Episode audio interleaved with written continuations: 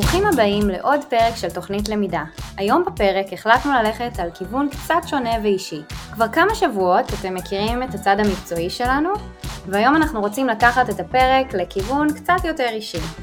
אז אספנו עשר שאלות מתוך uh, המיילים ששלחתם לנו בזמן האחרון וגם כמה דברים שמעניין אותנו לספר לכם והחלטנו שאנחנו הולכים לענות עליהן בפרק אחד שיוקדש אליי, ניצן, ובפרק אחד שיוקדש לאלירן.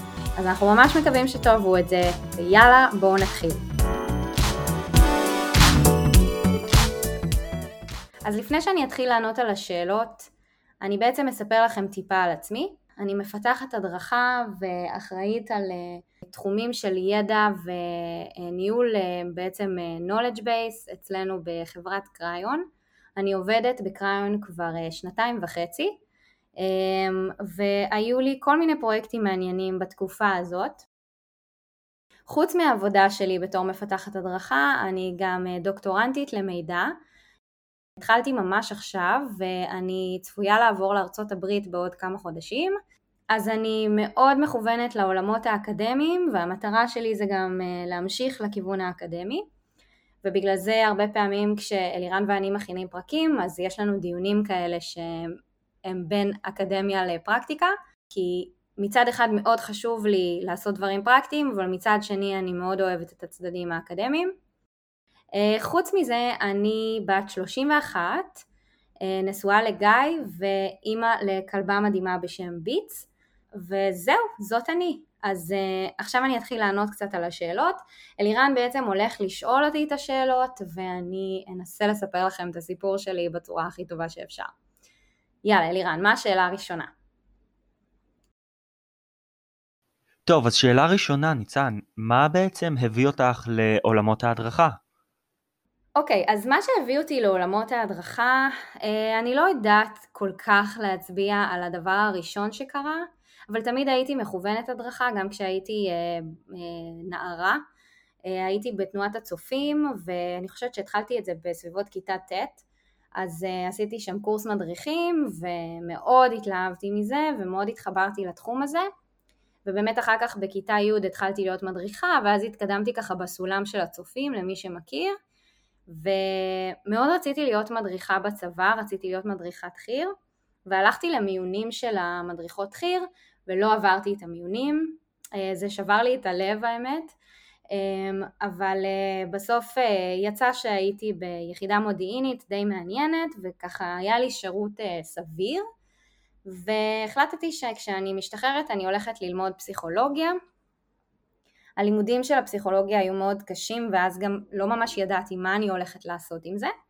אז התחלתי לחשוב מה הולך להיות המקצוע שלי כי הבנתי שפסיכולוגית אני לא רוצה להיות בזמן שהסתכלתי על משרות וחקרתי מה יש בחוץ, אז ראיתי שיש כל מיני משרות שקשורות להדרכה, וזה משהו שמאוד משך אותי בגלל הרקע שלי אה, בצופים.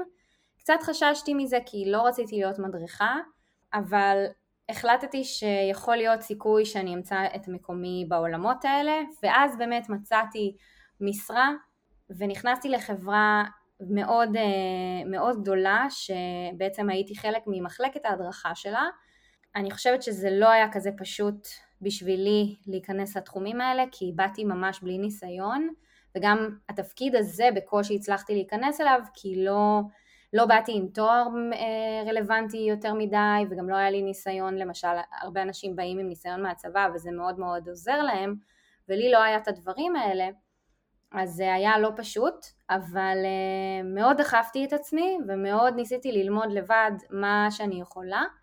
ובסוף מצאתי לעצמי את התפקידים ומצאתי לעצמי את המקומות שהסכימו לקבל אותי עם קצת פחות ניסיון וכנראה זיהו איזשהו פוטנציאל או רצו להשקיע בי שאני תמיד אומרת שזה באמת אה, אחת הסיבות שאני כאן זה בגלל כל מיני אנשים שראו בי את החלקים האלה וראו שאני באמת מסוגלת לעשות את זה ובזכותם אני פה ובזכותם אני עובדת במקצוע הזה שאני מאוד אוהבת.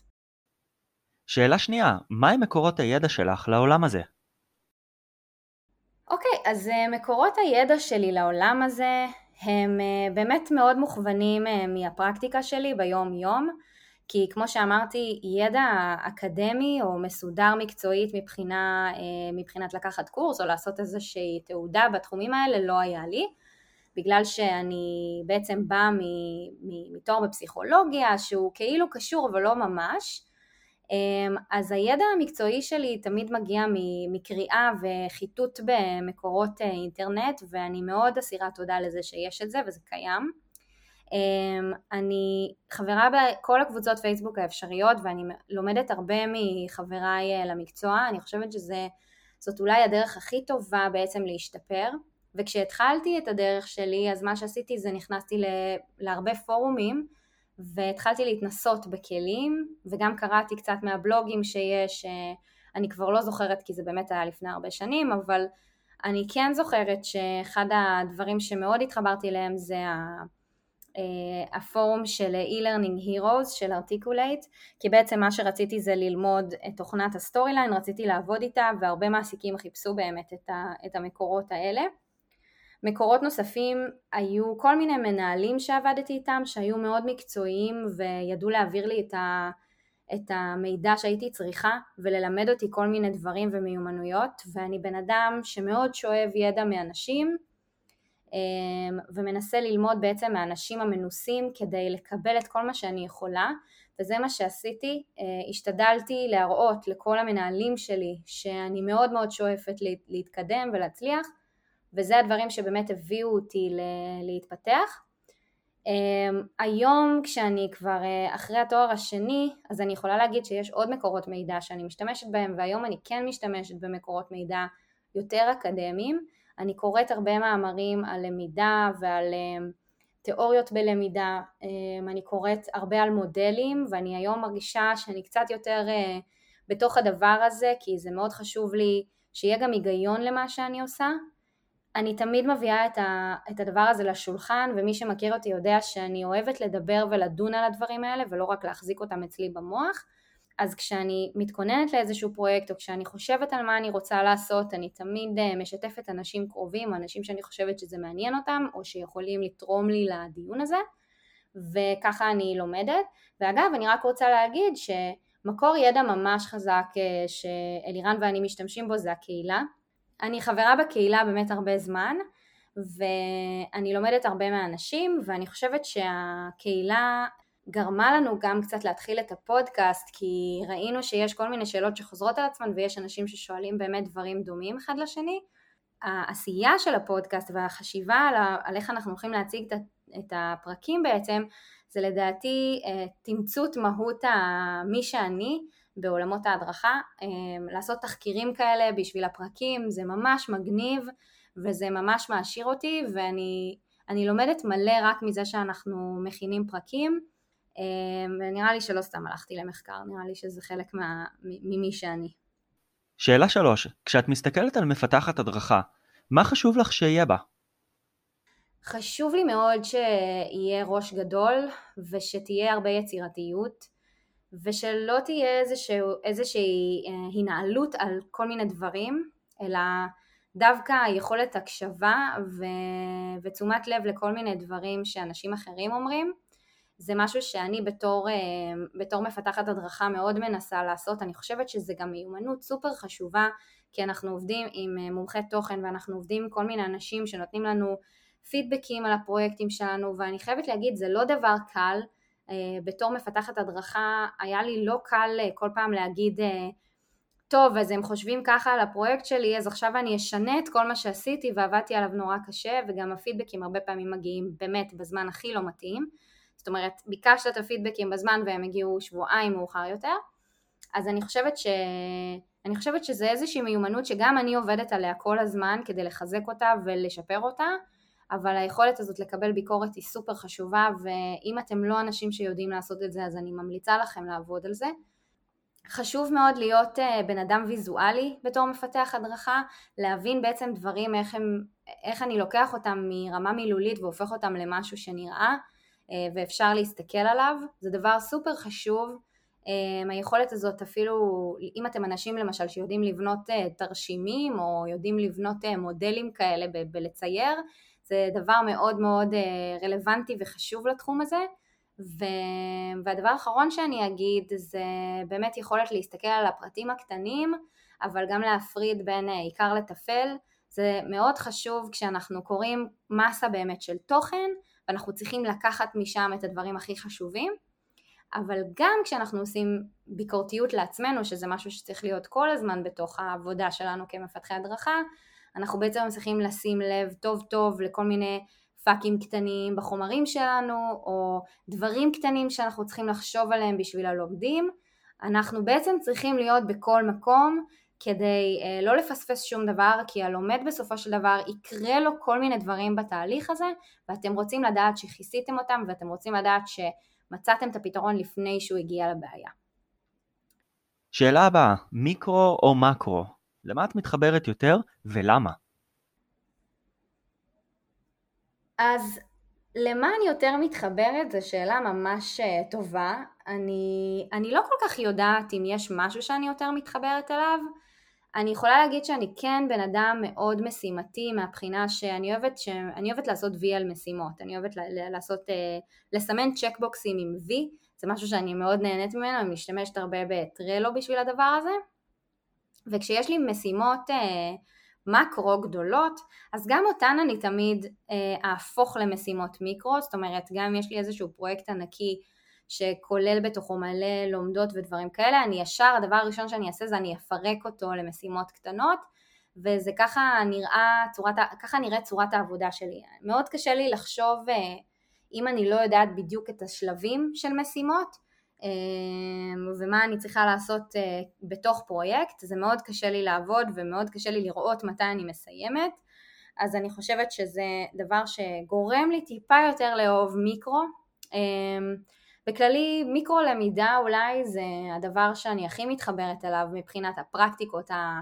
בואו נקרא לזה חדשות, למרות שזה ממש לא פרקטיקה חדשה, זה פרקטיקה של כבר כמה שנים טובות, אבל אה, מיקרו למידה זה פשוט אמ, זה פשוט נותן ללומד איזה טעימה קטנה מהדרכה ואני באופן כללי לא כל כך מתחברת לתהליכים אה, אינסופיים שלא נגמרים. Uh, הרבה פעמים אני, אני חושבת שכיף לי בעצם להאמין בלומדים ולדעת שהמוטיבציה מגיעה מתוך איזשהו עניין או רצון לחפש משהו או רצון ללמוד משהו ואני מאוד מתחברת לגישה הזאתי, הגישה שאומרת ש... המוטיבציה מונעת מעניין ומונעת מבעצם אה, רצון עצמי להצליח או לעשות דברים. וזה מה שאני אנסה לעודד את הלומדים שלי לעשות ולא להשלים איזשהו קורס מאוד מאוד גדול.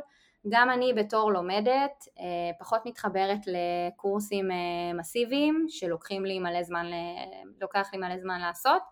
ובתור מפתחת הדרכה כיף לי יותר לפתח יחידות מיקרו כי אני יכולה להתמקד יותר בעיצוב, בצבעים, בדברים האלה אני באופן כללי בן אדם מאוד ויזואלי, אז uh, זה מאפשר לי לעשות את זה, ובאמת החלק של הכתיבת מטרות וכל הדברים האלה, uh, אני חייבת להגיד שאני לא נהנית מזה יותר מדי, זה חשוב מאוד ולא צריך לוותר על זה, אבל uh, ברגע שזה כבר שם, אני יותר נהנית מהעשייה התכלסית, וזה החל... החלקים שאני באמת אוהבת בעבודה שלי. שאלה חמש, מצגות, Storyline, לומדות, למה את מתחברת יותר ולמה? אז מה אני יותר אוהבת? אני לא אוהבת Storyline, אני לא רוצה לבאס אף אחד, אני לא אוהבת Storyline. אמ, אני מאוד אוהבת, אמ, אני מאוד אוהבת וידאו, אה, זה בעצם נראה לי הדבר שאני הכי אוהבת לעשות. זה אומנם עבודה מאוד סיזיפית ומעייפת, אבל וידאו זה פשוט דבר מאוד engaging אמ, ומכניס את הלומד לאיזשהו ריגוש. אני אוהבת שיש אה, מוזיקה בווידאו ושיש כל מיני אלמנטים ויזואליים מגניבים. אני מאוד מאוד שומרת על פשטות בכל החומרים שאני עושה, אני לא אוהבת מורכבות, בגלל זה אני לא כל כך מתחברת ל Storyline, כי Storyline באמת אה, היא, היא מכוונת לעולמות של המורכבות, ל-variables, לתנאים בין כל מיני סליידים, זה דברים שמאוד חשוב להקפיד עליהם כשעושים בעצם פיתוח של לומדות, שיש איזושהי רמה של אינטראקטיביות, אחרת בעצם אין למה לפתח לומדה. ובגלל זה אני כן רואה את עצמי יותר בעולמות של הוידאו.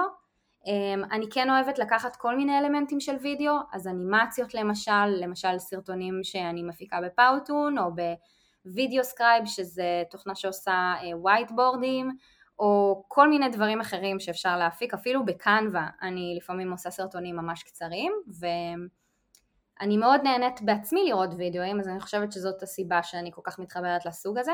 מצגות זה גם סבבה, אבל מצגות זה לא דבר אה, שהוא כל כך אה, משמש אותי להדרכות, אני פחות עושה מצגות בהדרכות שלי, ואני כן אוהבת מאוד לצלם מצגות בתוך וידאוים, לא יודעת אם אתם עושים כזה דבר או לא, אבל אני מאוד ממליצה על זה כי זה חוסך המון זמן, פשוט לשים את השקף, אה, לעשות לו אנימציות ואז להקליט את השקף הזה, זה חוסך טונה של זמן והפקה, ואחר כך פשוט אם רוצים לשנות את זה אז פשוט משנים את השקף, הרי נורא נורא קל לעבוד עם PowerPoint, ולצלם את השקף החדש, זה איזושהי פרקטיקה שאני משתמשת בה לא מעט בווידאוים וזה עובד ממש טוב. שאלה 6. מה המקרה הכי מוזר שקרה לך באמצע הדרכה? אני לא יודעת אם יש איזשהו מקרה מוזר שקרה לי בהדרכה, אני לא בן אדם שכל כך אה, מדריך, אבל הייתי פעם בקורס שמישהו העביר והיה לנו חוסר הסכמה בכיתה מול, ה, מול הקבוצה. בתור מפתחת הדרכה, לא יודעת אם יצא לכם אי פעם, אבל אני, יצא לי לשבת עם המדריך אה, בכיתה. זה קורה לא מעט כשמפתחים קורס חדש, אה, אני חושבת שזה מאוד מאוד חשוב בשביל המפתח הדרכה לראות תכלס מה קורה בכיתה אחרי פיתוח של קורס פרונטלי ואתם יודעים מה, גם קורס אונליין, חשוב מאוד לשבת שם ולראות בעצם מה קורה ומה המדריך עושה. והגעתי לכל מיני מקרים שישבתי בכיתה והייתי צריכה לשמור על מין מצב שאני מקשיבה למדריך ומודעת לזה שהוא כרגע מנהל את הספינה, משיט אותה לכיוונים שהוא רוצה, כי מה לעשות, המדריך בכיתה הוא האוטוריטה והוא הסמכות ואסור אסור אסור להתערב לו, אבל כן צריך בצורה עדינה אחר כך לבוא ולהגיד לו מה, מה אנחנו חושבים, כי בתור המפתחים של הקורס יכול להיות שיש דברים שאולי אתם לא הצגתם כמו שרציתם והמדריך לא הבין, אבל כן חשוב להדגיש את הדברים האלה כי הם בטח חלק לא פחות חשוב ממה שהוא בסופו של דבר העביר בכיתה. אז הייתי קוראת לזה דבר מוזר כי התחושה הזאת היא שמישהו לוקח את התוכן שלך ומעביר אותו לכיתה בצורה שונה ממה שרצית, זו תחושה טיפה מוזרה אה, וזו תחושה טיפה מבאסת לפעמים כי יכול להיות ש... רצית שמשהו נורא יעבוד אבל הוא לא עובד ואני חושבת שזה דבר מאוד קריטי בשבילנו גם להתפתחות המקצועית שלנו וגם להבנה שלנו את השטח ומה קורה בשטח ואיך השטח מתנהג כי בסופו של דבר השטח הוא מה שאנחנו מונעים ממנו ומי שאנחנו מפתחים בשבילו את החומרים ואנחנו חייבים להיות עם יד על הדופק וחייבים להכיר את הלומדים שלנו גם אם זה אומר לשבת בקורס של שמונה שעות שאתם פיתחתם והוא סופר משעמם לכם כי הוא יצא לכם כבר מכל החורים, תאמינו לי שלומדים דברים מדהימים בחוויה הזאת ולא הייתי מוותרת על זה בחיים. שאלה 7, מה הייתה נקודת השבירה שלך בתפקיד? אמ, עבדתי בחברה שהיא חברה מאוד ותיקה מבחינת העובדים, זאת אומרת יש עובדים שכבר עובדים שם אה, קרוב ל-14-15 שנים ולא הייתה שם מחלקת הדרכה במשך חמש שנים ואני הצטרפתי למחלקת ההדרכה, אמ, לא הצטרפתי למחלקת ההדרכה, פשוט הייתי מחלקת ההדרכה, הצטרפתי למחלקת משאבי אנוש והייתי צריכה להקים מחדש את התחום של ההדרכה, הם בעצם הבינו שהם לא יכולים להתמודד בלי איש הדרכה וקיבלתי על עצמי את התפקיד הזה. אז נקודת השבירה בסיטואציה הזאת הייתה ש... היה לנו איזושהי, בעצם הייתה איזושהי ישיבה שהייתי צריכה להשתתף בה אה, בשבוע הראשון שלי לתפקיד וישבתי עם, אה, עם המנהלת שלי וישבתי שם גם עם המנהלת מוקד אה, שהייתי אמורה לבנות לה את הקורס הראשון שלי בעצם בחברה זאת גם הייתה הפעם הראשונה שפגשתי אותה וכולי המנהלת שלי הייתה מאוד בכירה ולכן בתוך הסיטואציה של הפגישה כאילו היה איזשהו ממד של כבוד בשביל המנהלת שלי, אבל מה שקרה אחר כך היה מאוד שונה ממה שהתרחש בחדר. בעצם בחדר המנהלת של המוקד אמרה כן, מה שתגידי, אני אעשה בדיוק מה שאת אומרת ונעבוד ביחד עם ניצן ונמצא איזשהו פתרון. ואז אני הלכתי למשרד שלי וסגרתי את הדלת כדי לשבת ולחשוב איך אני בעצם אה, תוקפת את הפרויקט הזה.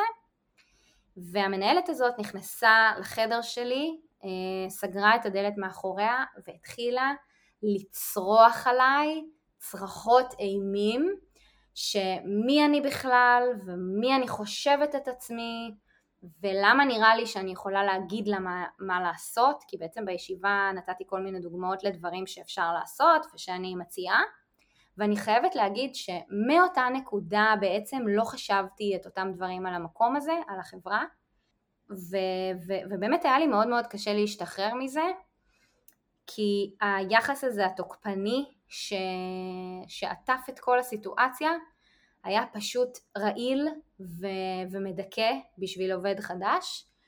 וכן הלכתי וסיפרתי את זה למנהלת שלי ולא שתקתי כאילו לסיטואציה וכן אמרתי לאותה מנהלת בחדר ש, שתלך מהחדר כי היא לא יכולה לבוא ולצרוח עליי ככה ובאמת היא באה אחר כך אה, אחרי שהיא עשתה שיחה עם המנהלת שלי והתנצלה יכלו לראות שבעצם היא לא מתכוונת כל כך להתנצלות שלה.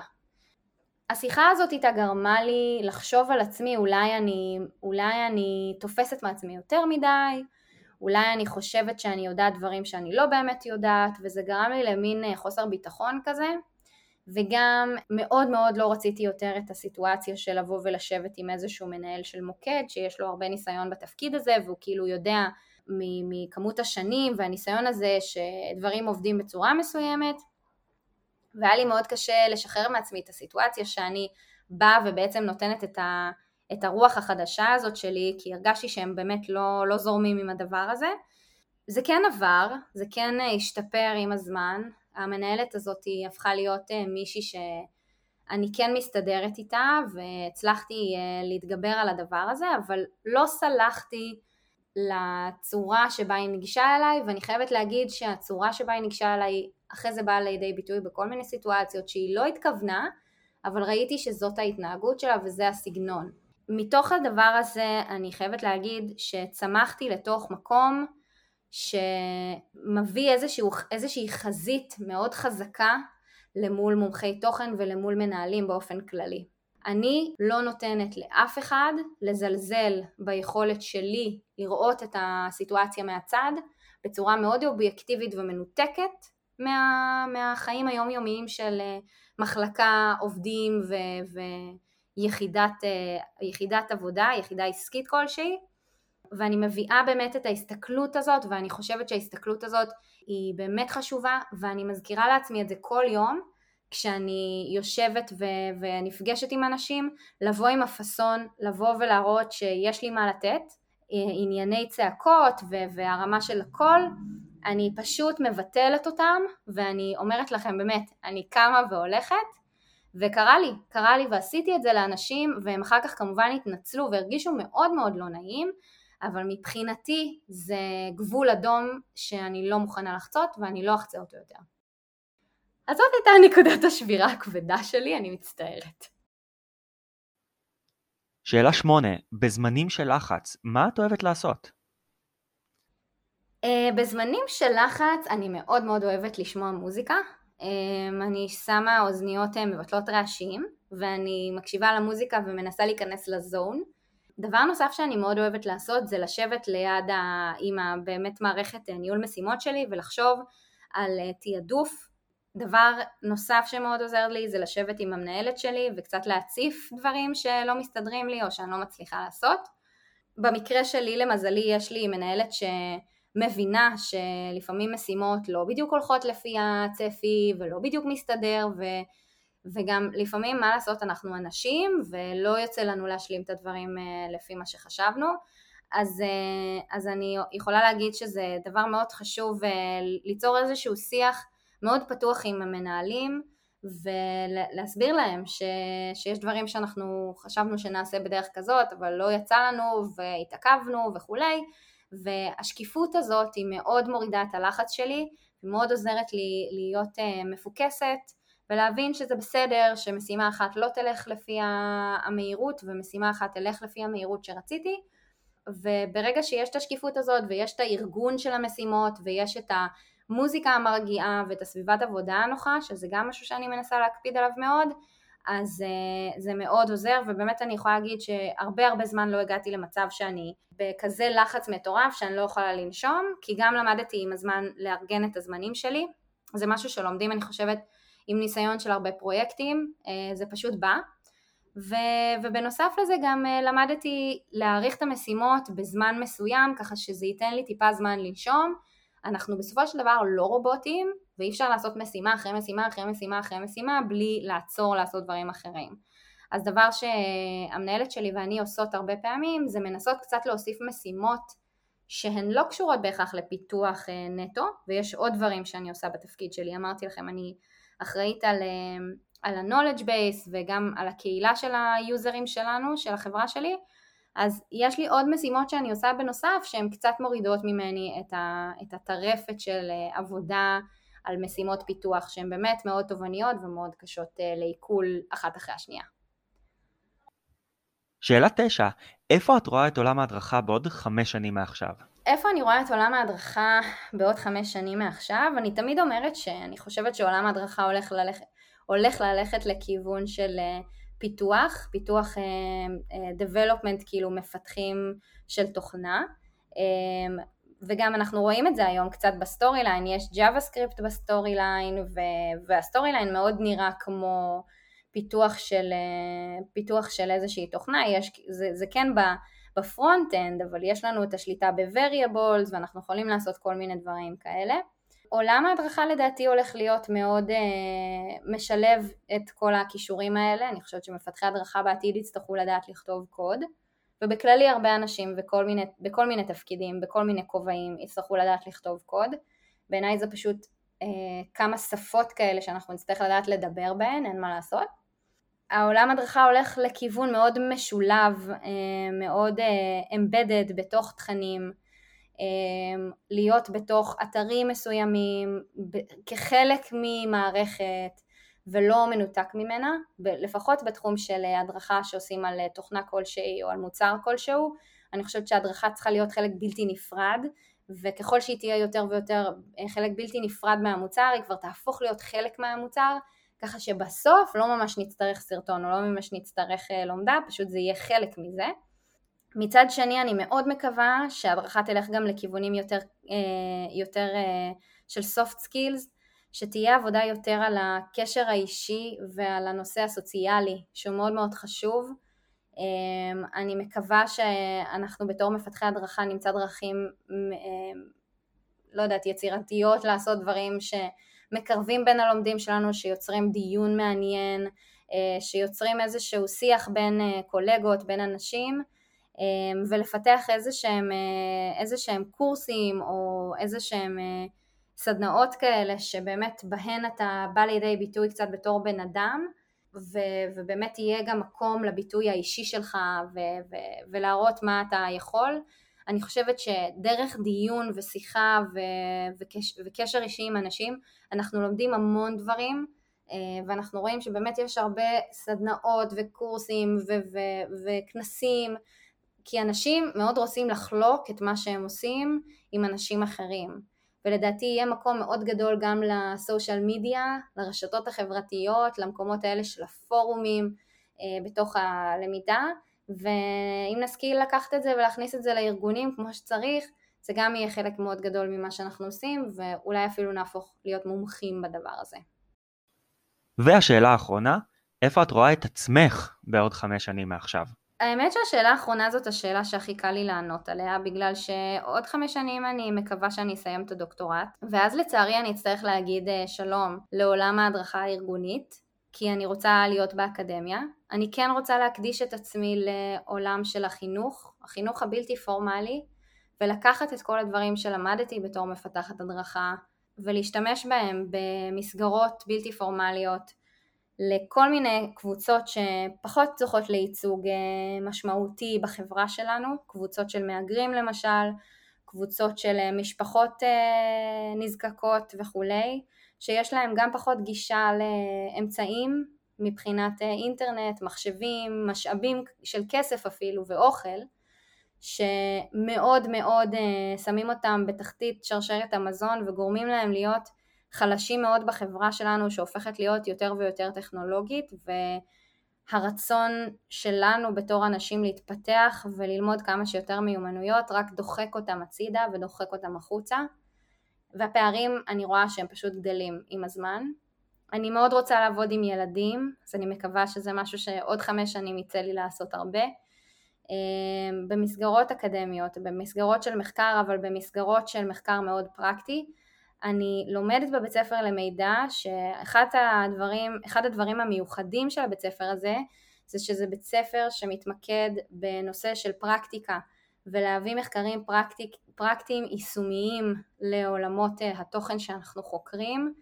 אה, אנחנו מתמקדים הרבה בטכנולוגיות, הרבה במידע ו- ושימוש במידע או misuse של כל מיני מידע, אה, misinformation, אתם בטח שומעים על זה fake news, כל מיני דברים כאלה שקורים סביבנו במדיות, וכן האוכלוסיות החלשות יותר הן אלה שצריכות כמה שיותר אה, עבודה על הדברים האלה בגלל שלהן אין כל כך את הגישה למידע כמו שלכולנו יש למרות שזה נראה שהמידע מופץ ברשת ולמרות שזה נראה שלכולם יש גישה זה לא בדיוק ככה.